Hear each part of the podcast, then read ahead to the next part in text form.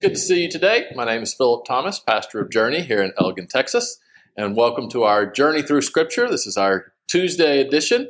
Um, hope that you had a good weekend and are looking forward to a, a cold week. Looks like we're going to have a lot of um, rain and possibly ice. I don't know if it's going to get that cold, but uh, it, it certainly is, is cool out there. So I hope that you have a, a good week and stay warm. Um, but we're continuing our chronological walk uh, through Scripture. We're in the Gospels right now. Um, and uh, again, we kind of skip all over the place. So bear with us. If you read more than what we go over, that's fine. Um, I kind of just give uh, chapters that we're going to hit from some of the different Gospels. Sometimes we don't hit everything in that chapter because, um, again, we're trying to go in a chronological uh, order as much as possible. So today we're going to be looking in Matthew chapter 8 um, and 11, uh, all of Luke chapter 7, and a little bit in John chapter 4. Um, so, Matthew 8, um, starting in verse 5 through 13, and then the first part of Luke chapter 7, talk about uh, the same miracle. Um, this is a healing of the centurion's uh, servant. Um, so you have a centurion, a Roman centurion, um, would have been someone who was in charge of around 80 men. Um, so, someone that was a good soldier, um, did have some leadership responsibility. Um, you know, was uh, was probably what we would consider kind of a, a lower middle class, middle class Roman, um, and and so that's the type of person um, that that we're talking with here. And I think it's very interesting. Um, this reveals that the Romans were very aware of Jesus, like they were hearing the teachings of, of Jesus too. And so here this Roman is reaching out to Jesus um, to heal his uh, servant. And uh, he pleads with him. He says, My servant is lying at home. This is in Matthew chapter 8, uh, again, verses 5 through 13. Uh, Jesus said, I'll come and heal him. Um, so Jesus says, Okay, I'll, I'll come and do that. And what's interesting is what the centurion says. He says, Lord, I am not worthy that you should come under my roof, but only speak a word, and my servant will be healed. For I am a man under authority, having soldiers under me. And I say to this, this one, go, and he goes, to another, come, and he comes. Uh, and my servant do this, and he does it. When Jesus heard it, he marveled and said to those who followed, Assuredly, I say to you, I have not found such great faith, not even in Israel. And so, what is it about this centurion's faith? Well, he he recognizes one his his position in relation to Jesus. He's he's acknowledging he's unworthy, um, and then he he acknowledges that Jesus is commanding something more than than human people. Right? That there's a spiritual element to this. That Jesus is is Lord. That what He says goes. That He is He is in command uh, of, of people's health, of people's lives, uh, of this the spiritual side of, of things. And so, if Jesus was just willing to say the words, he knows that they will be done. That's the kind of faith that he has in Jesus. And in Matthew, um, Jesus kind of um, then uh, continues and he says, you know, this is more faith than I see within the people of Israel. And he says, there are some um, who are going to be separated, um, uh, even though that they are part of uh, Abraham, Isaac, and Jacob, um, because they do not have faith uh, in me. Luke chapter seven um, gives the same same story. It's very similar.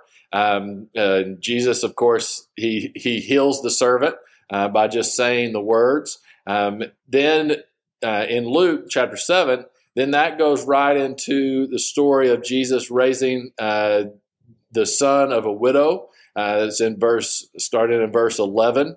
Um, you know, and this is this is important um, because I mean, the ramifications of this are very important. So this is a widow. There's no one to take care of her. You had to have a. Uh, it was a, a patriarchal society um, to the highest, and so a woman was in deep trouble if she did not have someone to be uh, kind of head of the household. Well, the son was was that, and now he has died, so she is going to be out on her own.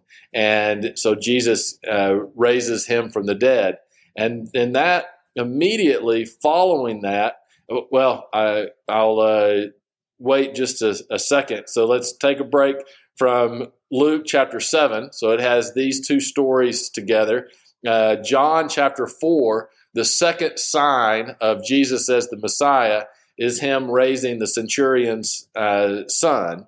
So he he John uh, shows that again it is uh, very similar. Uh, it makes no mistake that it is Jesus who uh, healed the servant, um, and so so we see um, uh, in a rare occasion that the synoptics Matthew and Luke share a story with John, and this is the second sign uh, from from John. And then we get into Matthew chapter eleven, um, and then we're fixing to hit the last part of Luke chapter 7. But Matthew chapter 11, um, you have uh, all of this that has happened, all these healings and miracles that have been going on. And so now John the Baptist sends his disciples um, to ask Jesus, and it's kind of this questioning okay, Jesus, are you really the one? I, have been pointing people to you. Um, I think that you are, uh, but are you truly um, the Messiah. So in Matthew chapter 11, uh, starting in verse 2, it says, And when jo- John had heard in prison about the words of Christ, he sent two of his disciples and said, Are you the coming one, or do we look for another? So I, think this is in- interesting. Uh, first off, John, where is he? He is in prison. So he's been doing all this preaching, pointing people to the Messiah. And what does he get for it? He gets put in prison. So I think uh, there's a little bit of this as he's like, is this was this worth it? Was was I right? Um, I, here I am now in prison. I don't know what my future holds. Which, by the way, spoiler alert: the future is not good. Um, and he is wondering, what, who is is this guy really who he says he is, and who I said he was? Right? I, I think this is a very human thing by John that he is making sure uh, that okay, guys, tell me, is Jesus is he is he who he says he was? And and so they go to Jesus, and Jesus just responds. He says, "Go tell John the things that you've seen and heard. The blind see, the lame walk, the lepers are cleansed, the deaf hear, the dead are raised, the poor have the gospel preached to them." And blessed is he who is not offended because of me. Um, and uh, so basically, he just shows them all, tells them all the signs that are doing, which connect with what's what the Old Testament had said the Messiah would do.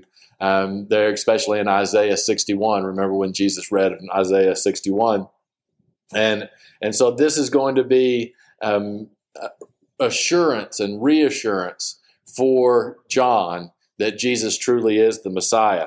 But then Jesus continues in Matthew 11, uh, verse 7 says, As they departed, Jesus began to say to the multitudes concerning John, What did you go do out in the wilderness to see? A reed shaken by the wind. But what did you go out to see? A man clothed in soft garments? Indeed, those who uh, wear soft clothing are in king's houses. But what did you go out and see? A prophet. Yes, I say to you, and more than a prophet. For this is he of whom it is written, Behold, I will send my messenger before your face you will prepare your way before me. So he is reassuring the people that John the Baptist is the, the one that was promised to come and prepare the way for the Messiah. That he was he's not uh, you know some uh, soft um, uh, son of the royal family. No, he is truly a prophet. That John the Baptist is the prophet, um, and that that uh, he did prophesy he connects it there in verse 14, and if you are willing to receive it, he is Elijah who is to come. Um, so again, it was the belief was Elijah would come uh, and and prophesy and point people to the Messiah. Um, Jesus is saying that is who John the Baptist is, and he says, "He who has ears to hear, let him hear," because he knows people are going to be skeptical of this. But he's saying, um, "You have you can believe what you want, but if you want to hear the truth, listen to what I am saying um, for you, uh, to you. And, uh, and then he, he talks just about how so many people, they miss the words of the prophets because they don't like what they have to say. Um, which I, I, think is is very very accurate. Something that we've seen all through the Old Testament as we were going through the Old Testament. So then you get into Luke chapter 7, and you have this same story. I think it's interesting. Luke puts in the raising of the widow's son right before this. So it, it fits. It's a natural fit whenever Jesus tells John's disciples, You've seen me raise people from the dead. Well, he, it, it, had just been talked about. Um, so his John's disciples would have seen uh, all of these things. So you, you read Luke uh, 18 through 35. It's basically the very similar to Matthew's um, account of of uh, John's disciples uh, coming and talking to him.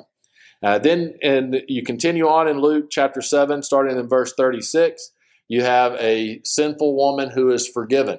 Um, so, again, part of the message uh, of Jesus is that the kingdom of God is open to anyone and to everyone. Everyone has the opportunity to enter into the kingdom.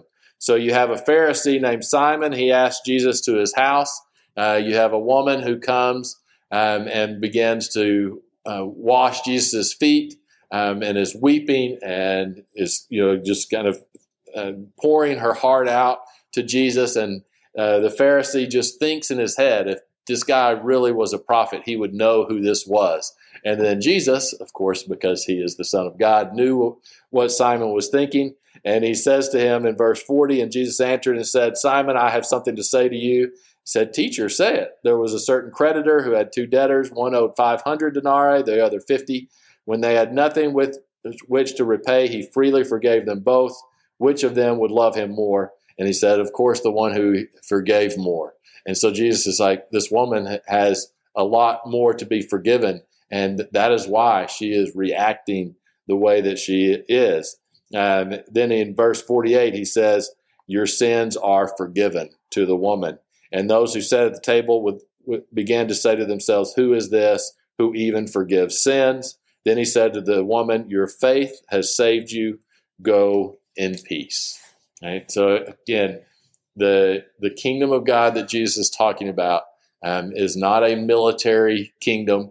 Um, it is something that is found in a relationship with Him, where we can find healing, where we can find forgiveness, where we can find new life. Okay, on Thursday we will be looking in Matthew chapter 12 and 13, Mark 3 and 4, and then a little bit more in Luke chapter 11, um, and then 8, Luke chapters 8 and 13. So Matthew 12 and 13, Mark 3 and 4, Luke uh, 11, but mainly 8 and 13.